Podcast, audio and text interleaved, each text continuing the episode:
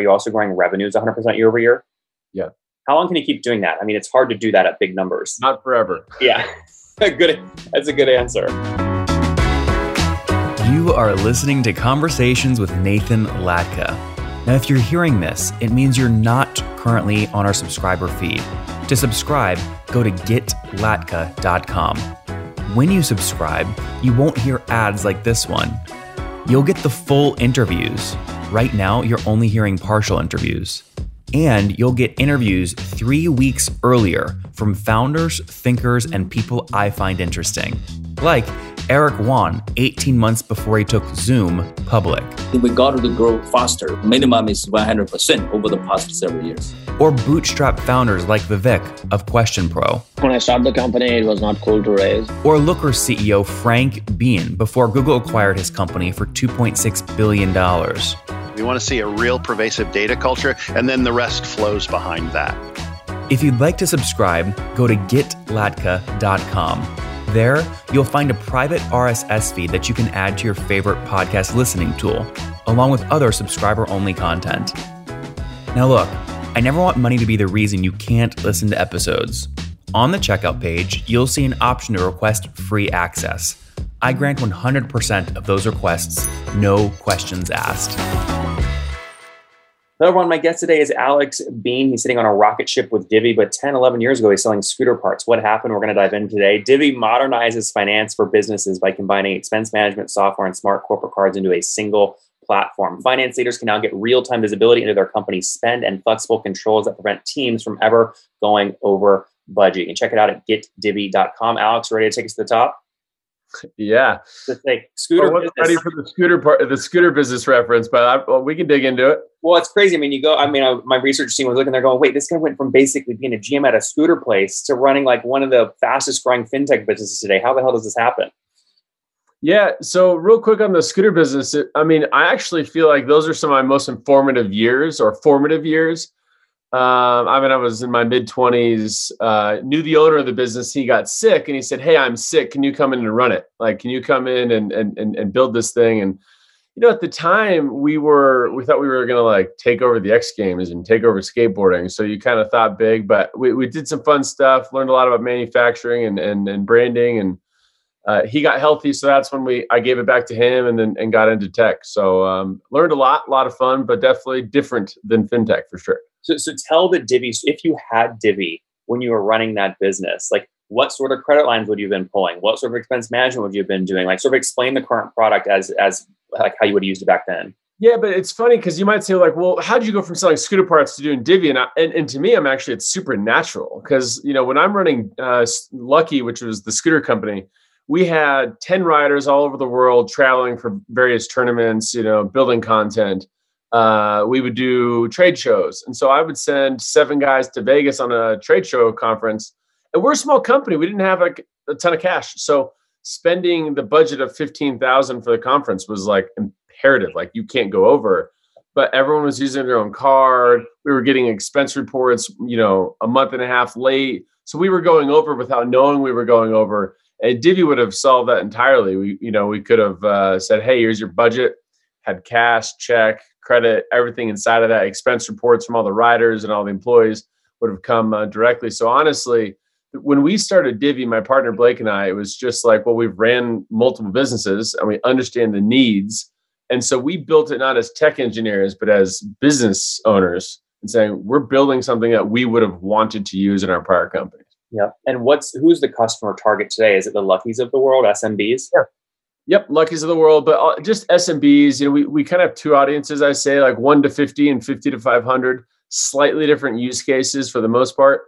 But SMBs in general, that's what we're going after, the mom and pops of America, Main Street America, not just the VC-backed companies. Yep, and talk to me about that segment, right? So if an SMB is listening right now and they're going, "Man, I'm currently using 6 tools to do all these things Alex is talking about, and they want to start with you," what's the average price point an SMB is going to pay you guys? Nothing. It's free. Okay. So how do you make money? Yeah. So we basically take Amex, right? You're not paying for your Chase card or your Wells Fargo card or whatever. We take your credit card. That's how we make money. So we make money just like the banks would. And then we give you the software that Expensify and others are giving you. So we really combine it into one platform. And what we found is by combining it, it's not only just that it's free, it's the source of information is so much quicker and so much better. So the things we can do are much different. But yeah, it's free. And that's why we're super excited to offer it to the mom and pops of the world, because we can tell them, stop paying for those three softwares and come just use Divvy. And it's, you know, it's a win-win for both. Yeah, I mean, you have four sort of thing buckets listed on your website: business credit, spend management, expense management, and AP management. There are multi-billion-dollar companies competing in just one of those verticals. Just to be clear, I want to make sure I'm getting this right. You're giving away spend management, expense management, and AP management free. You're making money on the credit card stuff and the credit fund. Yep, exactly right. Yep. Wow. Okay, interesting. So I guess the question I would have for you is, this is not easy software to build. How did you fund it in the early days so that you could give it away for free? So that's actually a really good question. I've had that conversation with a lot of people. A few things. One, we raised money early because we knew that we were taking a big swing. I don't think that's for everyone. So I'm not like out there recommending to all entrepreneurs, like, go raise VC funds, go raise as much as you can. But for us, as you just said, we're taking on trillion-dollar markets in all four of those buckets. So we're like, all right, like we've got to bring money to the table and go build the team. So for us, that's what we did. And at the beginning, like nowadays in the fintech space, if that's where you're at, there's so many more tools that enable fintechs to go build companies that didn't exist 5 years ago, which that sounds nuts, but you know, there's I can get into the nuances, a lot of things that the banks couldn't offer us 5 years ago that now they're fully built to offer to these fintechs. So I think you're going to see a wave of innovation because of that. So year one, it sounds like, was what, like 2016, 2017, is that right? 2016, yeah.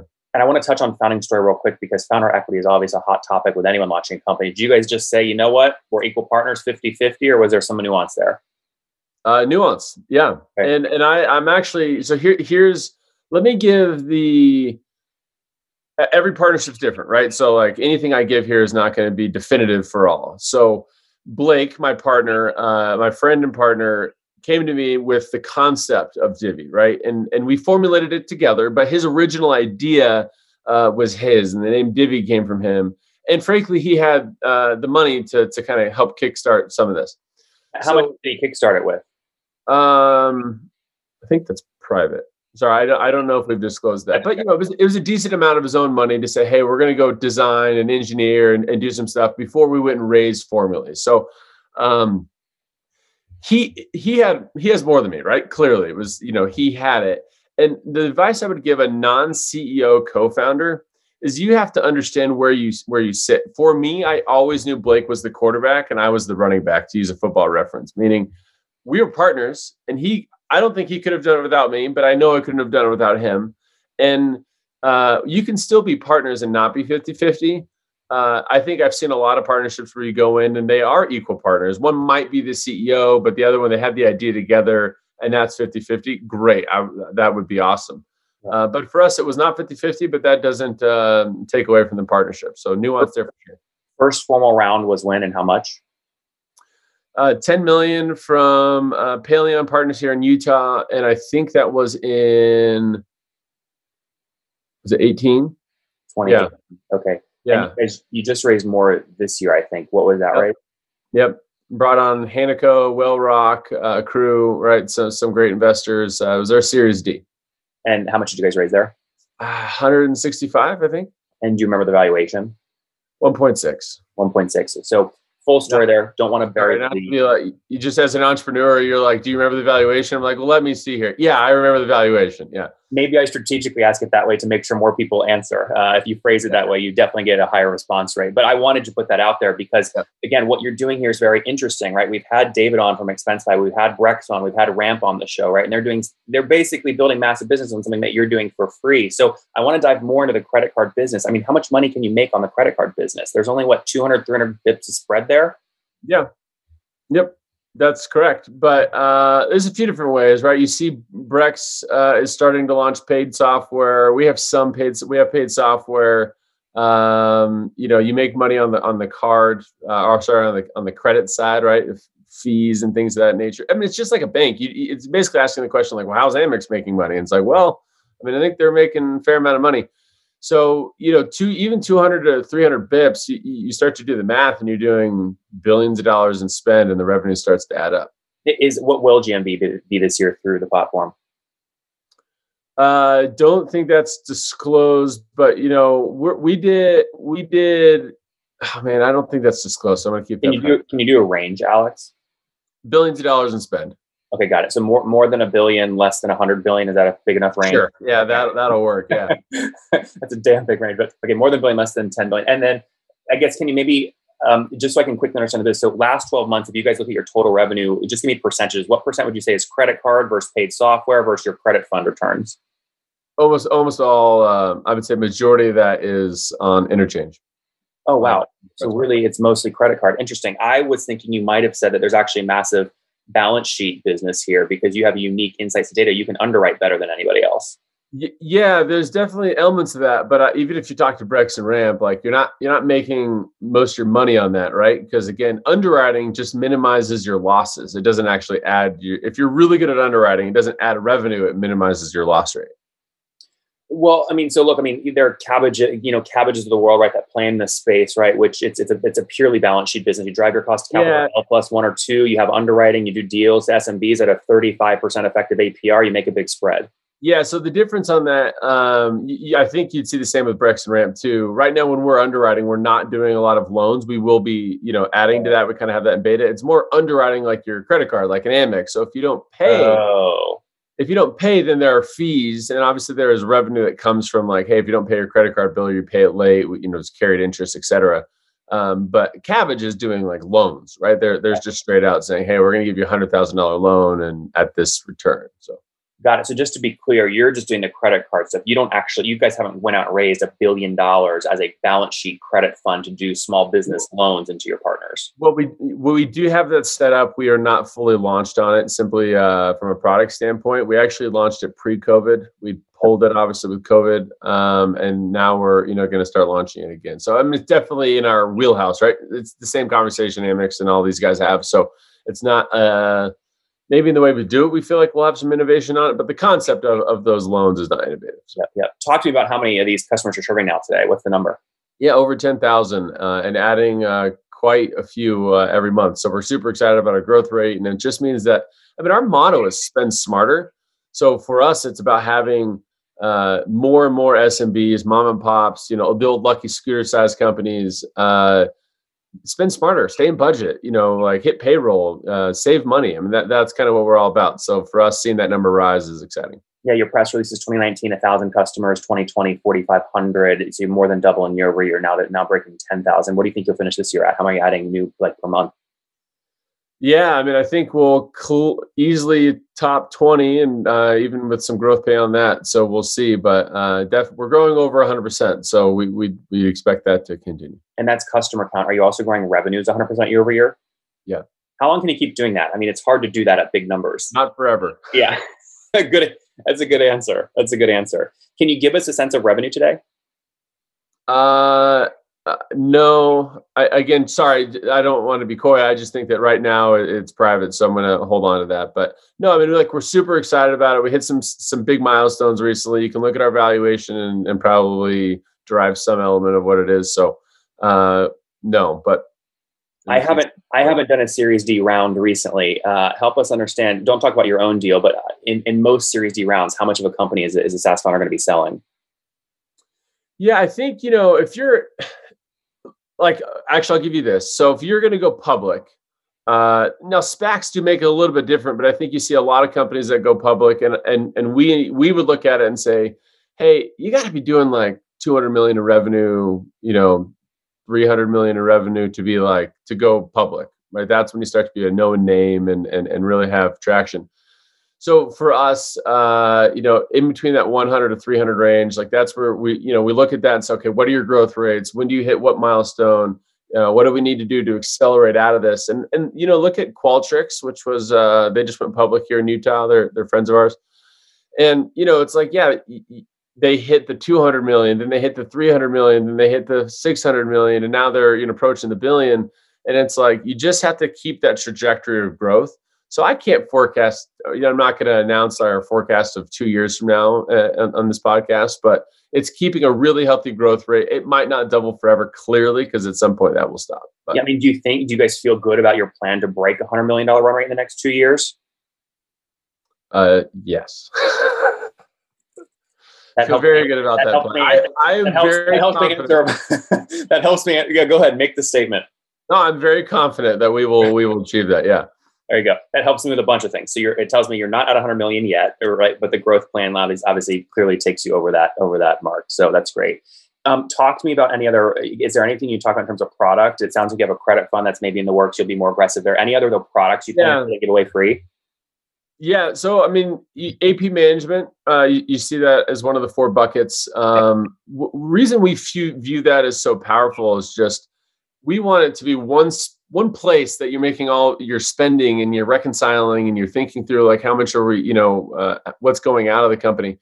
So we've launched that, but it's not where we want it to be in terms of full scope and capability and the innovation we can bring to that side of the fence. So that to me is what we're probably most excited about and coming around the corner. Got it. That makes good sense. And then talk to me a little bit about churn, right? In this space, how do you even define churn? Because you're not like a traditional SaaS company where there's start and end date. Do you find churn is like they have a credit card and they stop using the credit card? Yeah, basically. Okay. We're very churn for us is very strong. We have launched budget. Hold on, strong or weak? So what are you churning like annually right now? We are not churning very much. Okay, got it. We're in a very good position when it comes to churn. And the reason is because... By the way, I'd consider very good position like under 5% annually. Is that fair to say? Yeah, it's very fair. Great. So, which is crazy on a free product that people can walk away, right? You would assume a lot of people just sign up for free and they walk away. Well, and SMB. I mean, that's crazy low for SMB. Yep. But why we're in a really good position is budgets, right? So if someone gets into Divvy and they set up virtual cards and they set up budgets and they set up this new process, to go back to another way of doing it or an old way of doing it, they've got to go get their Amex card again. They then have to set up Expensify. Then they have to bring everything together. And with Divvy, it's once you have budgets and you're operating out of a budget mindset, which can be a little hard up front, but on the back end, they're not leaving because it just has changed the way that they're running their finances. So, and no one else is doing that yet. I know people are going to copy us. I won't name one competitor, but we tend to see a lot of copy from someone out there. But Alex, I know who's the competitor. No, I'm not going to do it. What's the first letter? What's it rhyme with? Let me put it this way. I'll be honest. This is my honest opinion. People probably kill me. I don't know how many people are even listening to this. I have a lot of respect for what I see Brex do in the market. They bring a lot of their own innovation to the market, and it's super, super impressive. And so, they challenge us and we challenge them and whatnot. So who's bigger?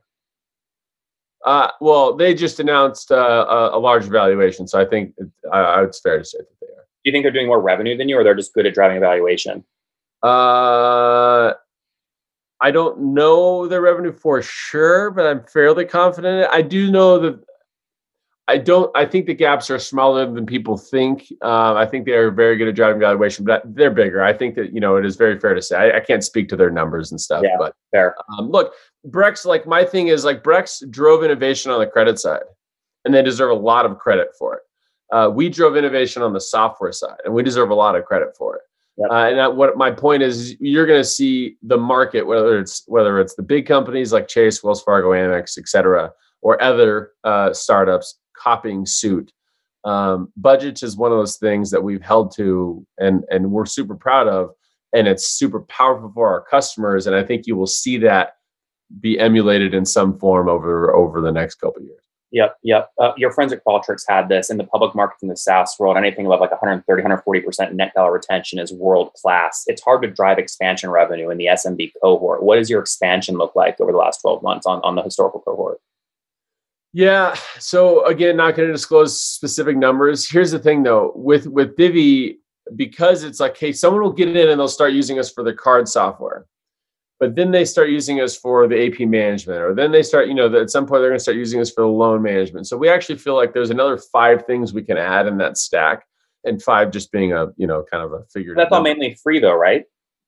Yeah, but everything we launch has something that adds to the wheel, right? Whether it's direct revenue, whether it's future software revenue, let me give you an example, and I'm not going to give you a price point, but AP management, right? So let's say it takes 5 days for your ACH check to get into your vendor's hands. Well, hey, for a premium fee, you can get it, we can get it to them in 2 days. Okay, cool. Right. And every single thing that we do has a flywheel effect. Okay, you want to suck in your invoices into the system? Well, every invoice is a new vendor that we can talk to and say, do you want to accept a virtual card? Yeah. Or do you still want to accept ACH? And there are ways for us to make money in that flywheel and get new customers. So even though something's free, I mean, like the obvious one is look at Facebook, it's free. Well, yeah, but clearly there's flywheels that are making a ton of money. And we have a very similar one just on the business side. Fair. Can we say your net revenue retention is above 120% or 110%? To be perfectly honest, I can't actually recall the number off the top of my head, so that I'd have to go check. No problem. No problem. Last question that I want to dive into. So you're giving the software away free, but you find unique sort of almost like utility-based ways to pull some margin out. You just gave a good example on the AP management side of things. I mean, how much right now can you guys make on average per SMB using the platform? Is it like $10,000 sort of a year or $1,000 a year or what? Yeah. And again, like I'd have to look at the number. It's thousands, right? It's really healthy. Meaning we feel really, really good. The averages can change depending on, you know, is it the 1 to 50 to 50 to 500? Clearly, if someone's 100% company spending $100,000, you know, there's 200 to 300 bips. So you can do the math, right? Like now there's a lot that we have to account for though, right? What people don't forget is we are giving rewards back to our customers. Yeah. You don't make the full 300 bips, do you? I mean, imagine you're probably making like 70 bips or 100 bips max. Yeah. I mean, it comes to us, but there's costs, right? There's risk. You know, you have to put money away for risk. You have to put money away for COGS. You have to put money away for paying it back to the customer in rebate. And so there's a lot of factors in there, but yes, there's still a very healthy business in which you can make a fair amount of money on a free product to an SMB. Yeah. It's super attractive. Alex, last thing I want to touch on before we wrap up, a lot of founders, they don't understand the concept of secondaries, but I like it. It removes risk from the business, allows you to double down and go for a $10 billion sort of thing and build something bigger. How have you and your Blake thought about secondaries and even for your early employees? Have you guys done any? Was any of the $165 million recent raise a secondary? Yeah. And again, I don't want to speak to specifics because there's always a lot of people involved and whatnot. But I will say, as a whole, I think the secondaries, I agree with you. Secondaries done right can give motivation, which allows, you know, early founders and early employees to keep going as opposed to, you know, stop, right? Because it's easy to say, oh, I've been grinding away for however many years and I just need something out of it. Like, fine, press the button. But, you know, secondaries, I think, are really, really healthy if done correctly, which is, by the way, I don't know if everyone would agree with that statement in Silicon Valley. So, you know, I'd love to hear other people's opinions, but I do think it's healthy. All right, let's wrap up here with the famous five rapid fire. Number one, favorite business book. Actually, you know what? It's not my favorite of all time, but the John Iger book I found at least very entertaining, the one he wrote last year. Number two, is there a CEO you're following or studying? I'm like late to the party because I'm not on Twitter, but I've been following Naval more. Yep. And I know, like, I found a lot of what he says to be pretty interesting. So sure, we'll go with him. Number three, besides your own, what's your favorite online tool for building Divvy? Sorry, say that again. Favorite online tool that you used to build the company. So like favorite tool that we're using internally? Mm-hmm. Yep. Or personally. Yeah. Okay, I'm going to get both. So I don't know how I would live without Slack. So Slack is clearly up there. Everyone's heard of it. But you know what I got to give a shout out to is OneNote. OneNote. Like Evernote's super sexy. It's the Silicon Valley. But look, OneNote is a vastly superior product to Evernote and what you can do with it. So I'll go with OneNote. Number four, Alex, how many? I think you said you had a 3-month or 3-year-old. How many hours of sleep are you getting these days? I have 4 kids. Under the age of 10. So if it was just 1 3-year-old, I wouldn't be stressed. That would be quite easy, actually. But I have 2 girls and 2 boys, but I also have an amazing wife who helps obviously do a ton. So I'm getting adequate sleep, but yes, it's, you know, my 10-year-old was up till midnight last night and I'm having to lie in bed with her and talk her through the whole thing. So there are some nights where it's longer than others. Now, how old are you? 36. Last question. Take us back 16 years. What do you wish you knew when you were 20?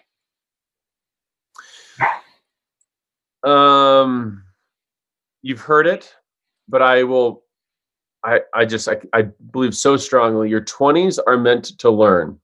Don't focus on the salary. Obviously, salary is a matter of respect. Salary is what you valued at. I totally get that.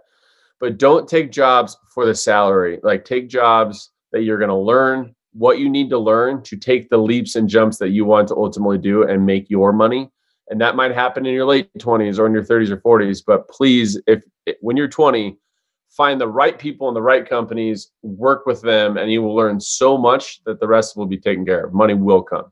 Guys, there you have it. Alex from Get Divvy. They launched back in 2017, financed with their own personal capital, did a first formal round of about $10 million, crossed 1,000 customers, SMBs mainly in 2019, now over 10,000 customers with a clear path to break $100 million in ARR over the next 2 years. Most of their business, it's giveaway free software where they have multi-billion-dollar competitors in the AP management space, expense space, really to make all their money on those 300 bips on the credit card volume they process, currently between $1 billion and $100 billion. Nice big range there. Alex, thanks for taking us to the top.